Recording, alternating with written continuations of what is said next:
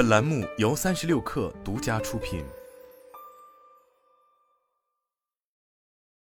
一月三十日，马斯克在社交媒体 X 上宣布，他的脑机接口公司 Neuralink 已经完成了首例人类植入，目前首例接种者恢复情况良好。初步结果显示，神经元尖峰检测 Neuron Spike Detection 前景良好。消息一出，立刻引发了网友热议，不少人大呼怪异 weird，也有人表达了对植入脑机接口的担忧，问马斯克：“你担心这项技术会被武器化吗？或者更确切的说，我们如何阻止这种技术被武器化来对付我们？”有人质疑，也有人等不及，想自己试试。这位网友在评论区留言，表示明天就想找医生做植入，仅有硬币大小，机器人医生可主刀植入。二零一六年，马斯克与多名科学家一起创办了 Neuralink 公司，主要研究方向就是脑机接口，即通过植入大脑的设备来实现大脑与机器的交互。简单来说，脑机接口的工作原理是通过在大脑中植入微小的电极，利用电流让计算机和脑细胞产生互动。植入完成后，N 幺内的芯片将记录大脑信号。并传输至外部应用程序解码患者运动意图。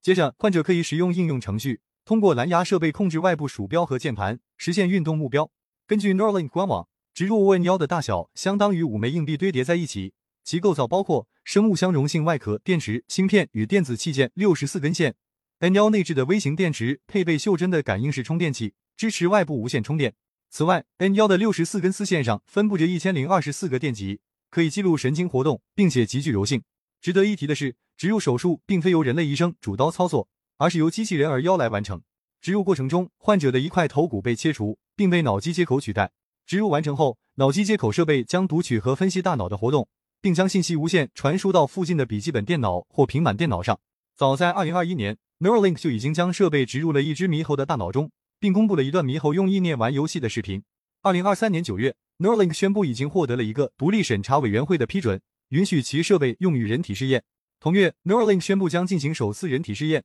把设备植入瘫痪患者的大脑，并公开招募首批实验患者。根据援引《每日经济新闻》对 Neuralink 的采访，公司正在招募的被试患者，其所患疾病包括四肢瘫痪、截瘫、听力损失、大截肢和白内障。Neuralink 称，这项人体试验为期六年，参与者将首先参加一项为期十八个月的研究，此后他们将每周至少花费两个小时来参与脑机接口研究，计划今年为十一名患者做植入。事实上，Neuralink 已经在计划为更多人植入脑机接口设备。根据马斯克的传记作者 Ashley Vance 透露的信息，公司此前定下的计划，二零二四年计划进行十一台植入手术，而到二零三零年，这个数字将增长至两万两千。目前还有数千人正在排队等候接受植入手术。严格来说，Neuralink 并不是唯一一家脑机接口公司。据法新社报道，二零二二年七月，总部位于澳大利亚的 Synchron 公司在一名渐冻症患者的血管内植入了第一台脑机接口设备。且不需要进行侵入性的开脑手术，但听起来脑机接口的概念还是太像科幻电影里的概念了，